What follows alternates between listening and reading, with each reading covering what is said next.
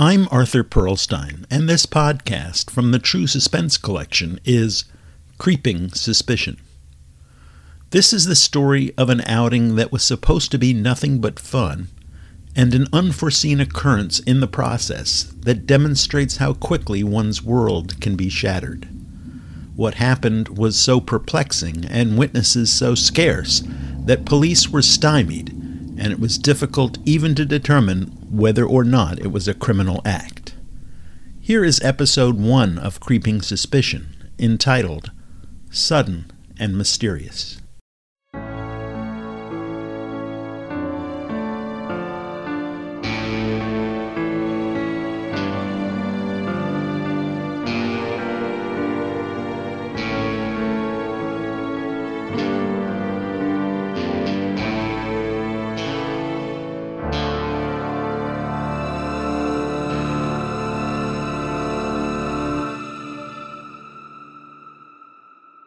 The day was Wednesday, May 15, 2019. Jasen and Darcy Smith lived in Jefferson City, the capital of Missouri.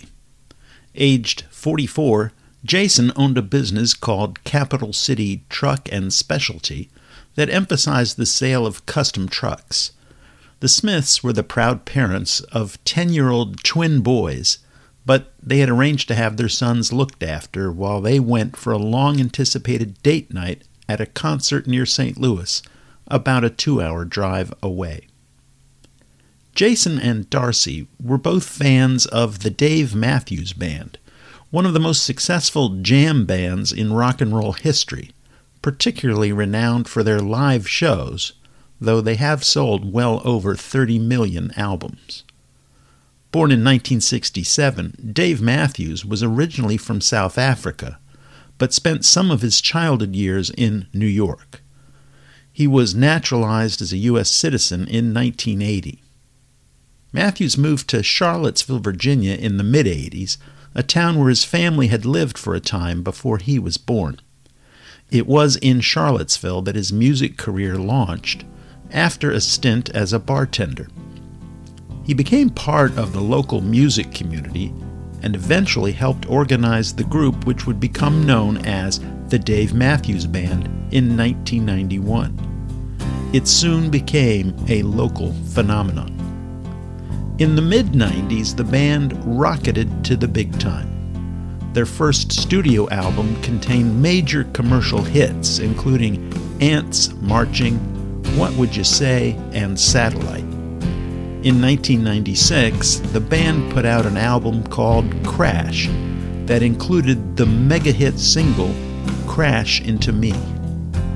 The band won a Grammy Award for Best Rock Vocal Performance by a Duo or Group for the song So Much to Say from that same album.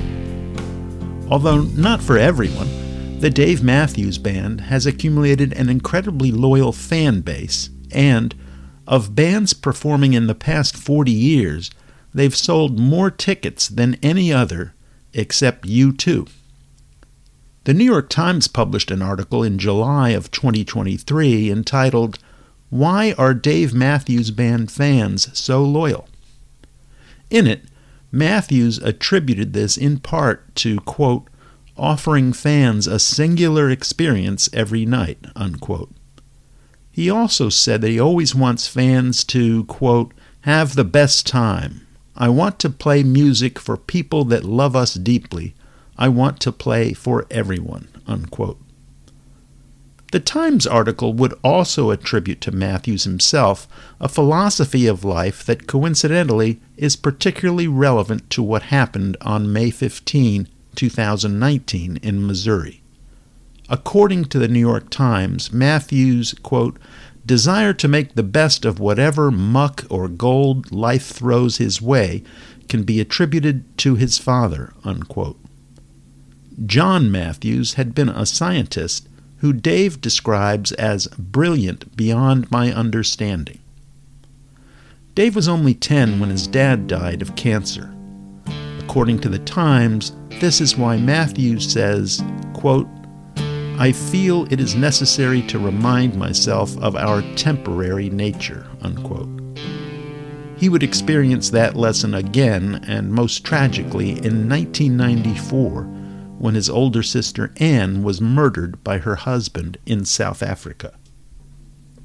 So, Jasen and Darcy Smith, together with some friends, being among many millions of fans who have followed the Dave Matthews Band to this day, had gotten tickets to see the band at a venue in Maryland Heights, just outside of St. Louis, known as the Hollywood Casino Amphitheater. Like the Dave Matthews Band, the amphitheater launched in 1991. It was originally known as the Riverport Amphitheater. Weeks after opening, the venue achieved nationwide notoriety as the site of what became known alternately as the Riverport Riot or the Rocket Queen Riot. On July 2nd that year, about an hour and a half and 15 songs into their show, the band Guns N' Roses began playing their hit song Rocket Queen. In the midst of the song, Axl Rose noticed a man in the audience with a camera.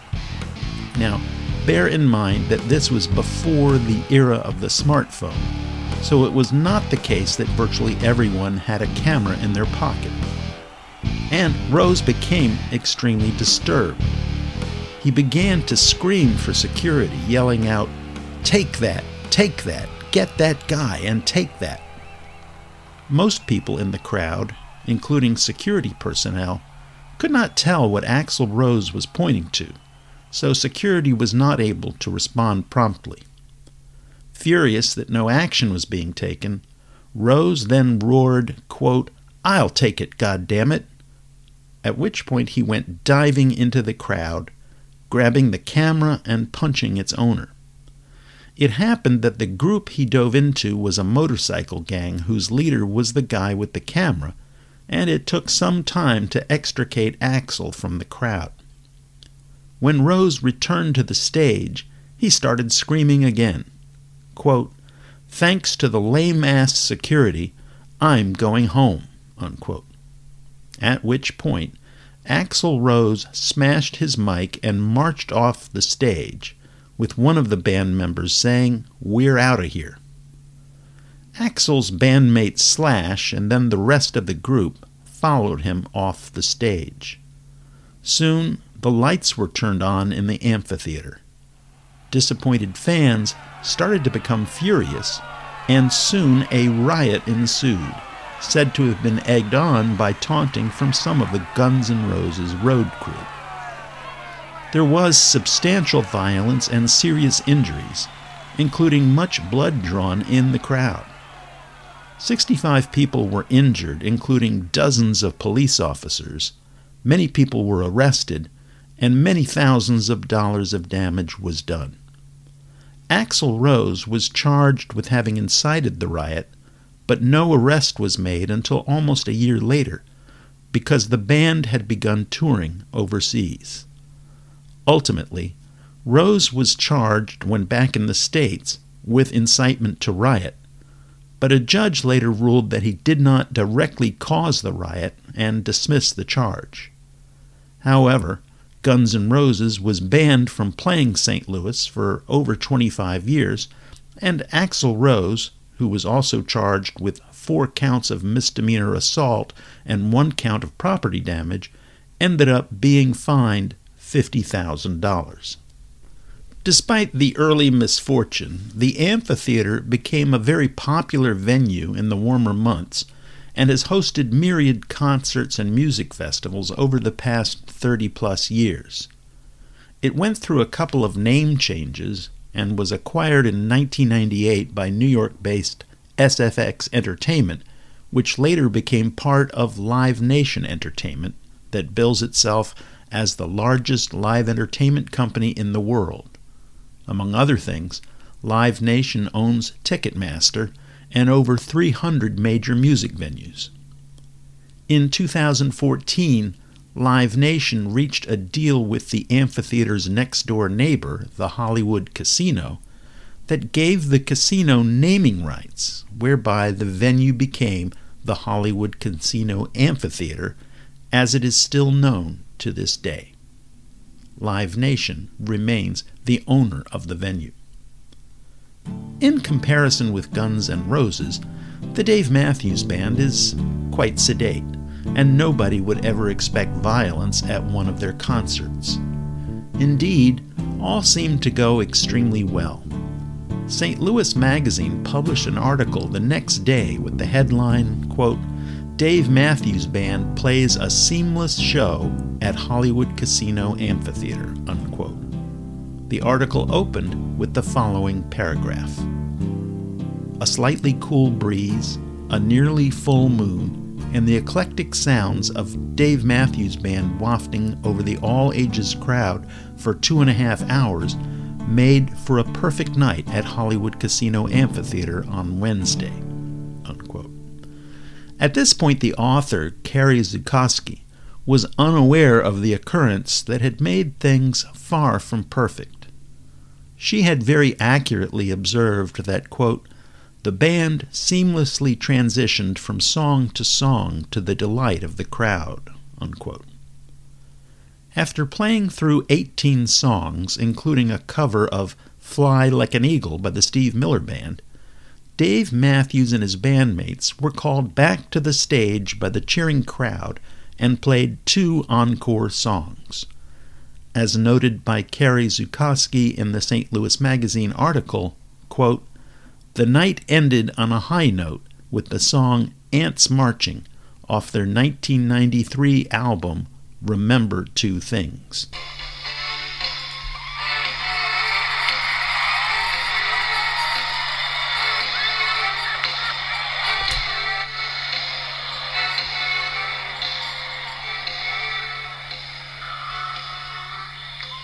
Before the show, the Smiths had purchased a souvenir t shirt for Darcy and took it to their seats in the right center section of the amphitheater.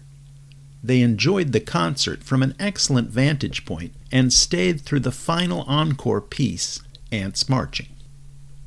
When the show ended shortly after 11 p.m., Darcy and Jasen lingered for a few moments and then filed out of the amphitheater with their friends and what remained of the delighted crowd.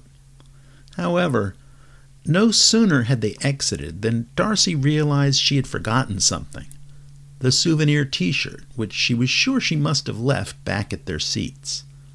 It would be a short walk to retrieve it, and Jasen said it would be no problem. He would retrace their steps to the seats in case Darcy had actually dropped the t shirt along the way out.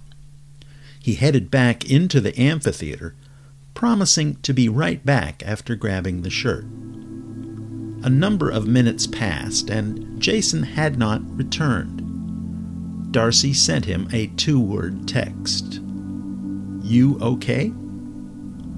She received no reply. A few more minutes passed, and Darcy decided to call Jasen's cell phone. By this time, it was almost 11:15 p.m. The phone was answered, but it was not Jasen on the other end. Instead, it was an emergency medical aide working for the amphitheater who explained that Jasen appeared to have been injured.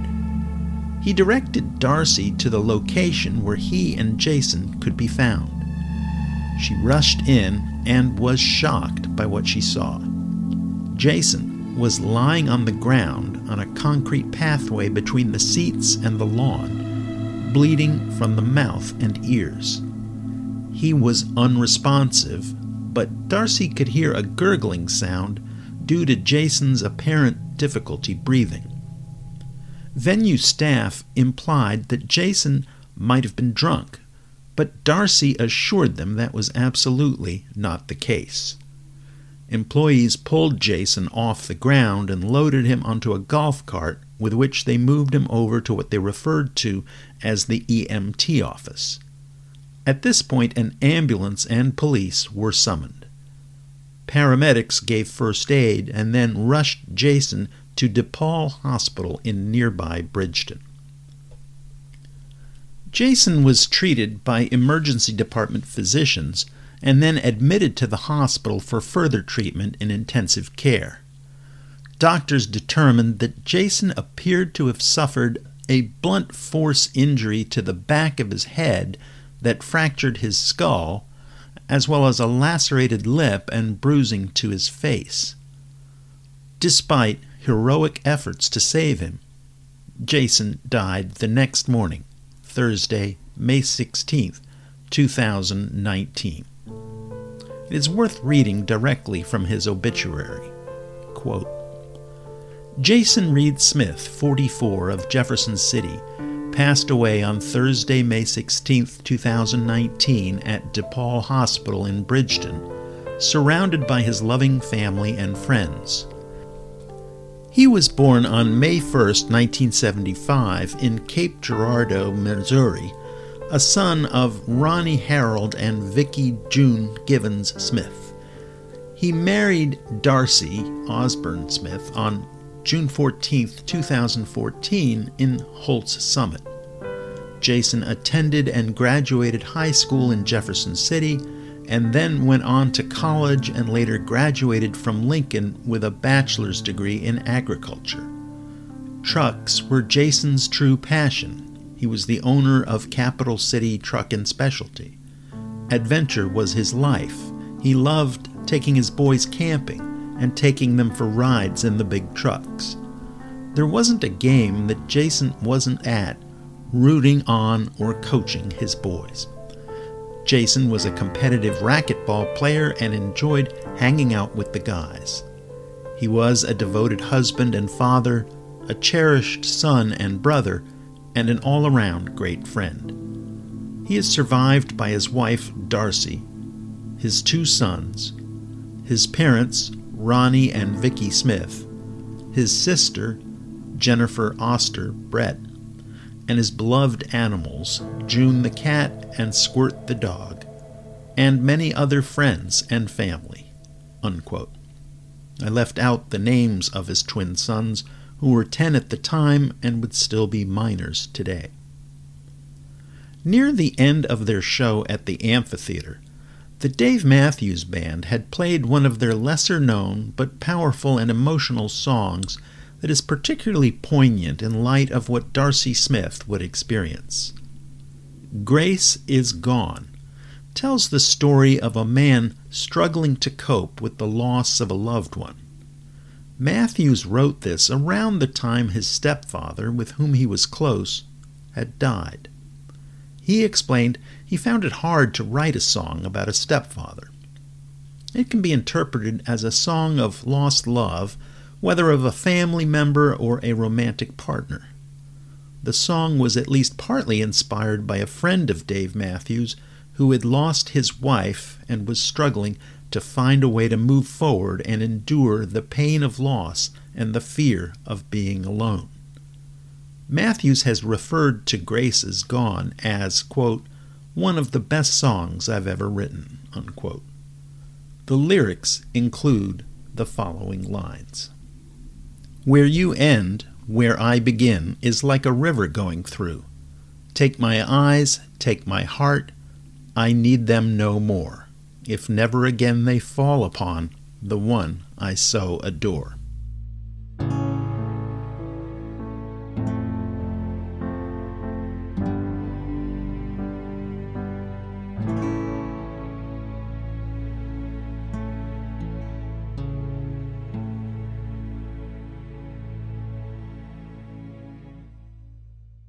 Police found the mysterious death of Jasen Smith to be very suspicious.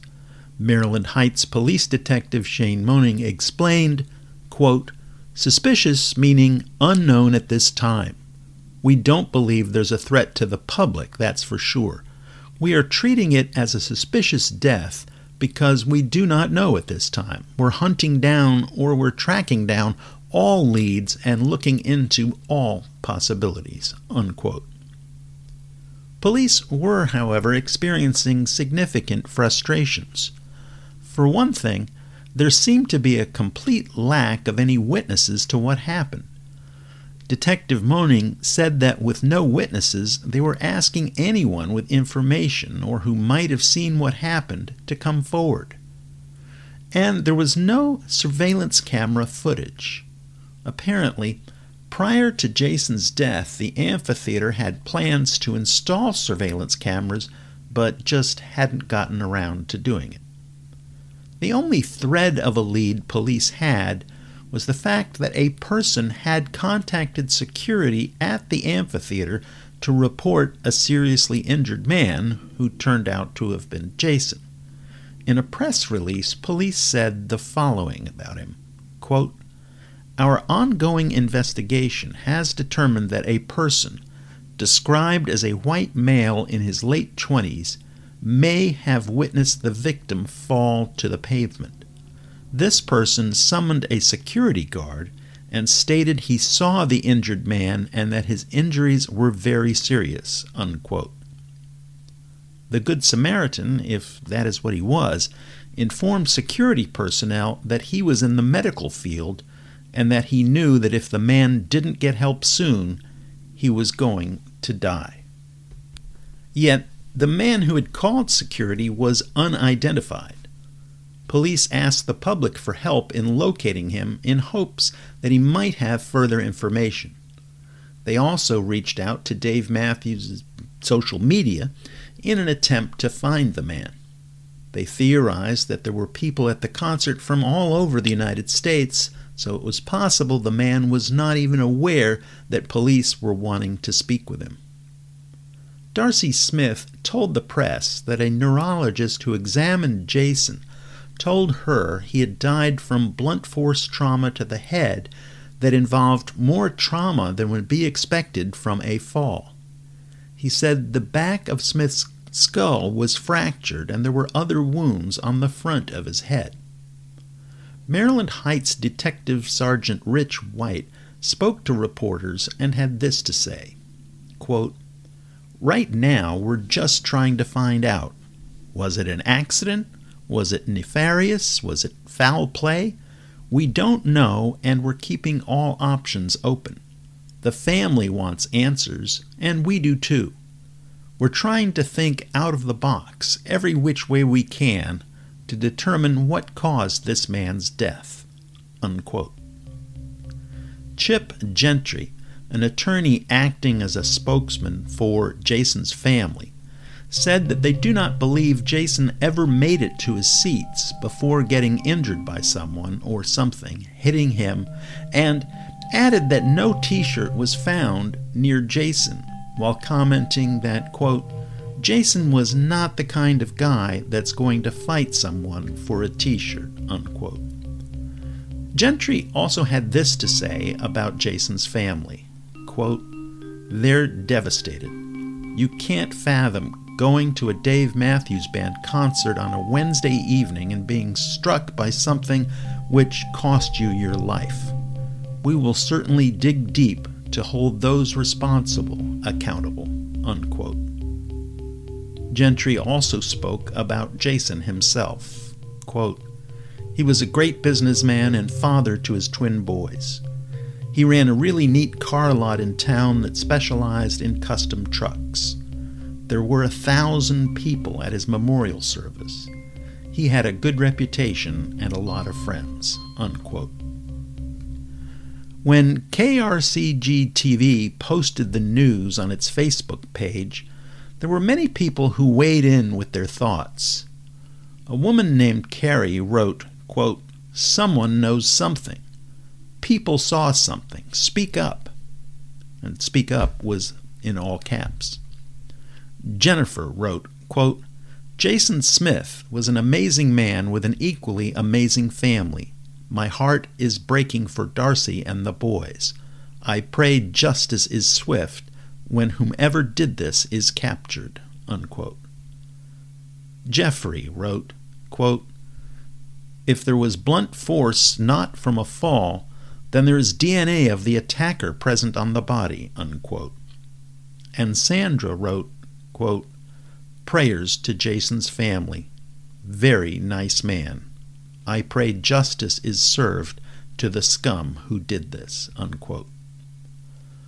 By the middle of June, police were still desperate to find answers and were having very limited success. Autopsy results confirmed the kind of injuries that caused Jasen Smith's death, but as underscored by Maryland Heights Detective Sergeant White, this did not explain what led to such severe injuries. And Sergeant White also had this to say quote, There were theories that maybe he was struck with a chair. We have found no evidence for this. The EMS that were there at the scene even said that's the first thing they thought of is maybe he was hit with something. But there was nothing laying around or near him on the ground. Unquote. And despite repeated calls for him to step forward, the man who first reported Jasen's injury was still nowhere to be found. Police widened their investigation and talked to a variety of people who had still been in the amphitheater when Jasen went back in, but were unable to draw definitive conclusions. Sergeant White said the investigation's lead officer was so committed to solving the case that he was even working on it on his own time.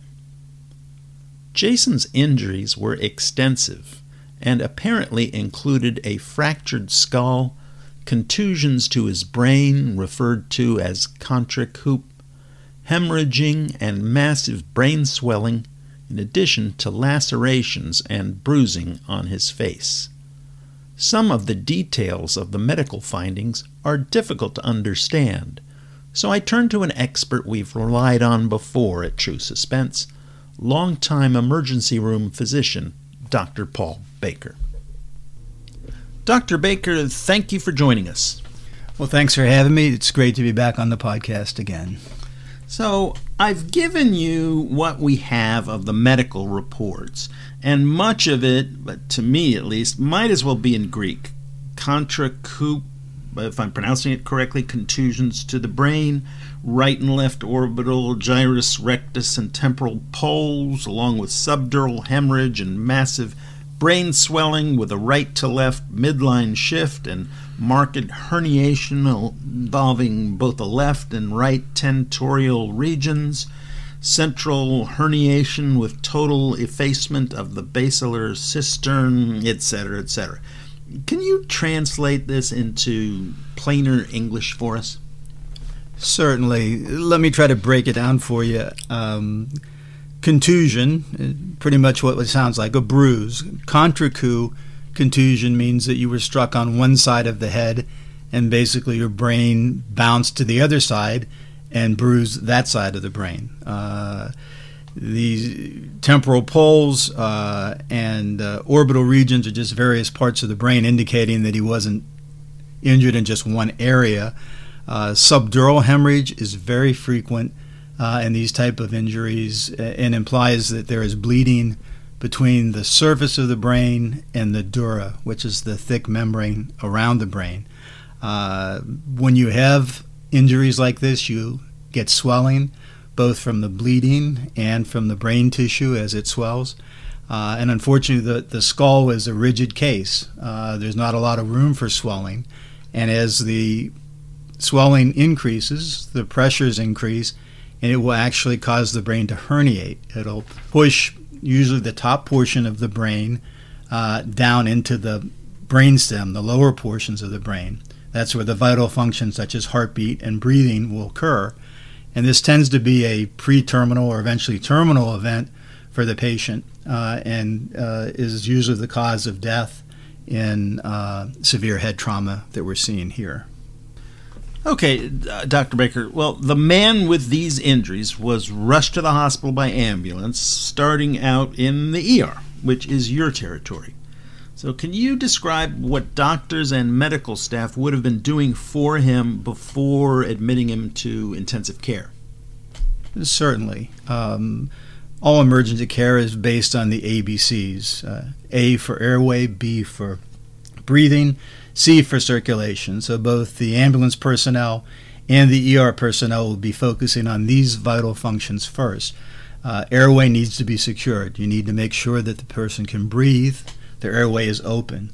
Uh, you need to know they have a stable blood pressure can, and can perfuse circulation to the brain. So when this gentleman came in, the first thing that would be uh, secure would be the airway, and that usually in a severely traumatized patient such as this would involve intubation, putting a breathing tube uh, into the lungs to assist respiration.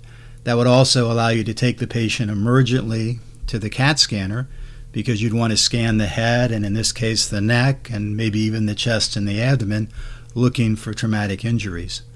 Uh, in this particular case, well, we know there was eventually a subdural that was found. There's bleeding in the brain. You'd want to identify this very quickly, and as soon as you have the results of the CAT scan, you will be calling your neurosurgeons, your trauma team, to come in and attempt to save this gentleman's life. Now, after the ER, he was admitted into intensive care and treated, among others, by, by a neurosurgeon. But he didn't last long and died the next morning. Given what you know about these injuries, do you think anything could have been done to save him? Well, from the report I'm getting here, he had severe head trauma. A neurosurgeon may be able to operate and relieve some of the bleeding, but in this case, there was so much trauma to the brain tissue itself and so much increased pressure that I don't think there's a lot they could have done. This gentleman may well have been brain dead very shortly after he got to the hospital. Um, and again, I don't think there's a lot that anybody could have done given the severity of injuries in this particular case. Um, well, in addition to the apparently fatal injuries, there were some other things that were observed about him. Even even when the man's wife first came and saw him on the ground, he appeared to be bleeding from the mouth and ears, was making a gurgling sound, they called it, had difficulty breathing seemingly, had bruises on his face. Uh, given the massive injuries plus these other issues, what, what kind of thing might have happened? The, I mean, the only thing police know for sure is that the man went back into the amphitheater after the end of the concert to retrieve a t shirt and was found lying on the ground on a, on a concrete path with nobody around and no sign of any object around him. So, what are the possibilities you can think of? Yeah, well, this was significant trauma. This was not an individual tripping and falling and hitting their head.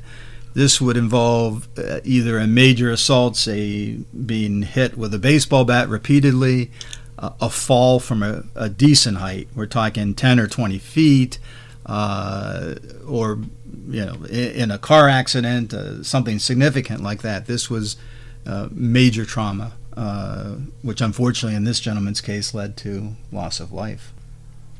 Um, now, um, one question, you know, between the time that he got these injuries and the and the time that he ended up passing away, which which, which wasn't that long, it was the next morning. Um, would he have would he have experienced pain and and, and, suffered much, or would, would would he have just been completely out of it? Can be a bit hard to say. Certainly, he would have had pain uh, from the initial injuries, whatever that mechanism may be. Uh, he uh, deteriorated, it sounds relatively rapidly.